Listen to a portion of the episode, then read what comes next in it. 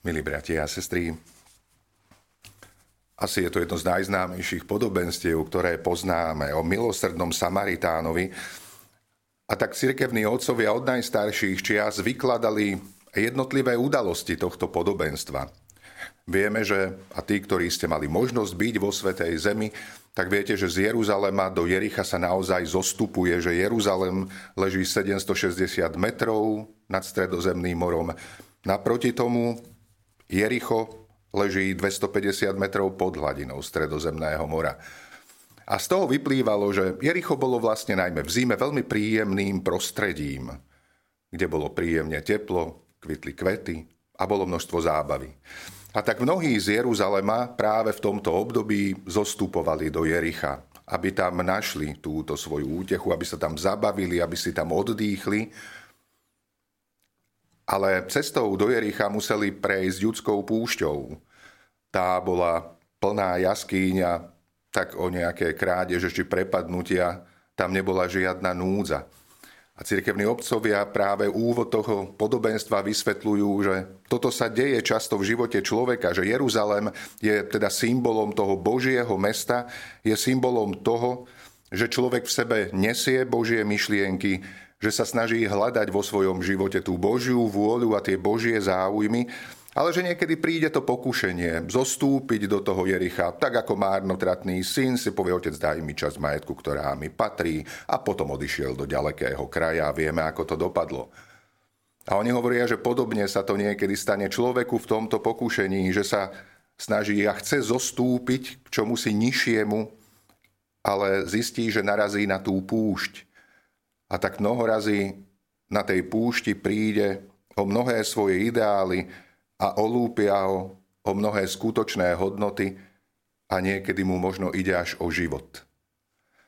A hovoria, že to, čo teda pomohlo tomuto človeku na tej jeho osobitnej ceste, bolo milosrdenstvo iného človeka. Ak Ježiš vyberá Samaritána, nejde o to, že by chcel, chcel nejako prevrátiť to národné cítenie ľudí, ale pripomenul tú zvláštnu skúsenosť, že niekedy v mnohých životných situáciách nám pomôžu ľudia, od ktorých by sme to najmenej čakali.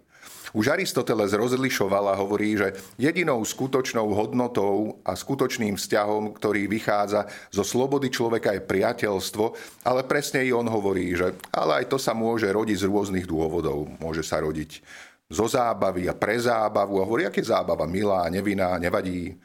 Ľudia sa spolu zabavia, ale väčšinou, keď tá zábava skončí, tak sa rozídu. Hovorí, že sa môžu ísť preto, aby nadobudli nejaký spoločný úžitok, ale hovorí beda, ak začne niekto z nich strácať alebo byť stratový, okamžite sa takéto priateľstvo rozíde a každý ide svojou cestou. On hovorí, že jediné skutočné priateľstvo a vzťah môže vzniknúť z čnosti. Preto aj svätý Maxim Vyznavač radil, aby sme sa stretali s ľuďmi a riadili sa viac tými merítkami duchovného života, nech tými rôznymi nálepkami a okolnostiami národnými a skupinovými a akýmikoľvek, lebo hovorí, že práve tieto bývajú niekedy v tých ťažkých a zložitých životných chvíľach ťažké, že práve mnohí z tých nás vtedy opúšťajú, zabúdajú, tvária sa, že nevidia. A že tá skupina tých našich, o ktorých si myslíme, že títo nás zachránia, býva veľmi často takou vratkou skupinou ľudí.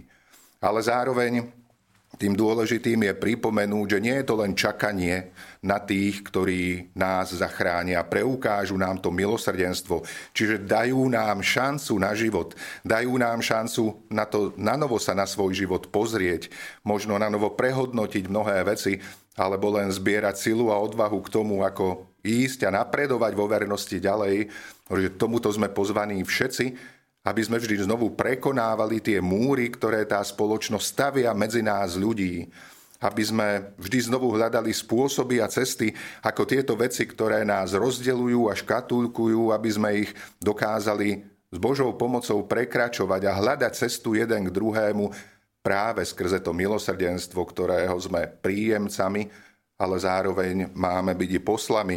Antický král Filip Macedónsky hovorí, že neexistuje žiadny múr tak vysoký, aby ho nedokázal preliesť osol naložený zlatom.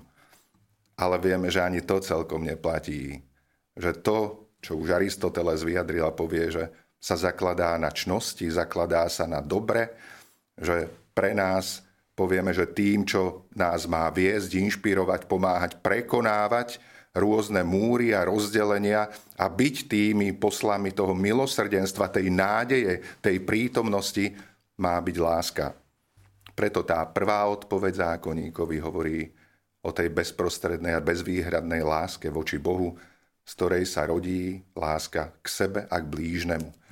Tak sa môžeme aj pre ten dnešný deň spoločne modliť a prijať si, aby sme napojení na Krista dokázali aj v tom dnešnom dni nájsť dostatok sily, trpezlivosti, možno pokoja k tomu, aby sme dokázali zostať a byť tými budovateľmi mostov jeden k druhému, aby sme vedeli pre tú chvíľu odložiť všetky tie nálepky a všetky tie rôzne pohľady a skupiny, ale naozaj, naozaj hľadali, hľadali a tvorili pre ten život to milosrdenstvo, ktoré nie je vecou budúcnosti toho až raz, ale ktoré je vecou prítomnosti, ktoré je vždy novou šancou a príležitosťou, ktorú každý jeden z nás dostávame pre svoj vlastný život.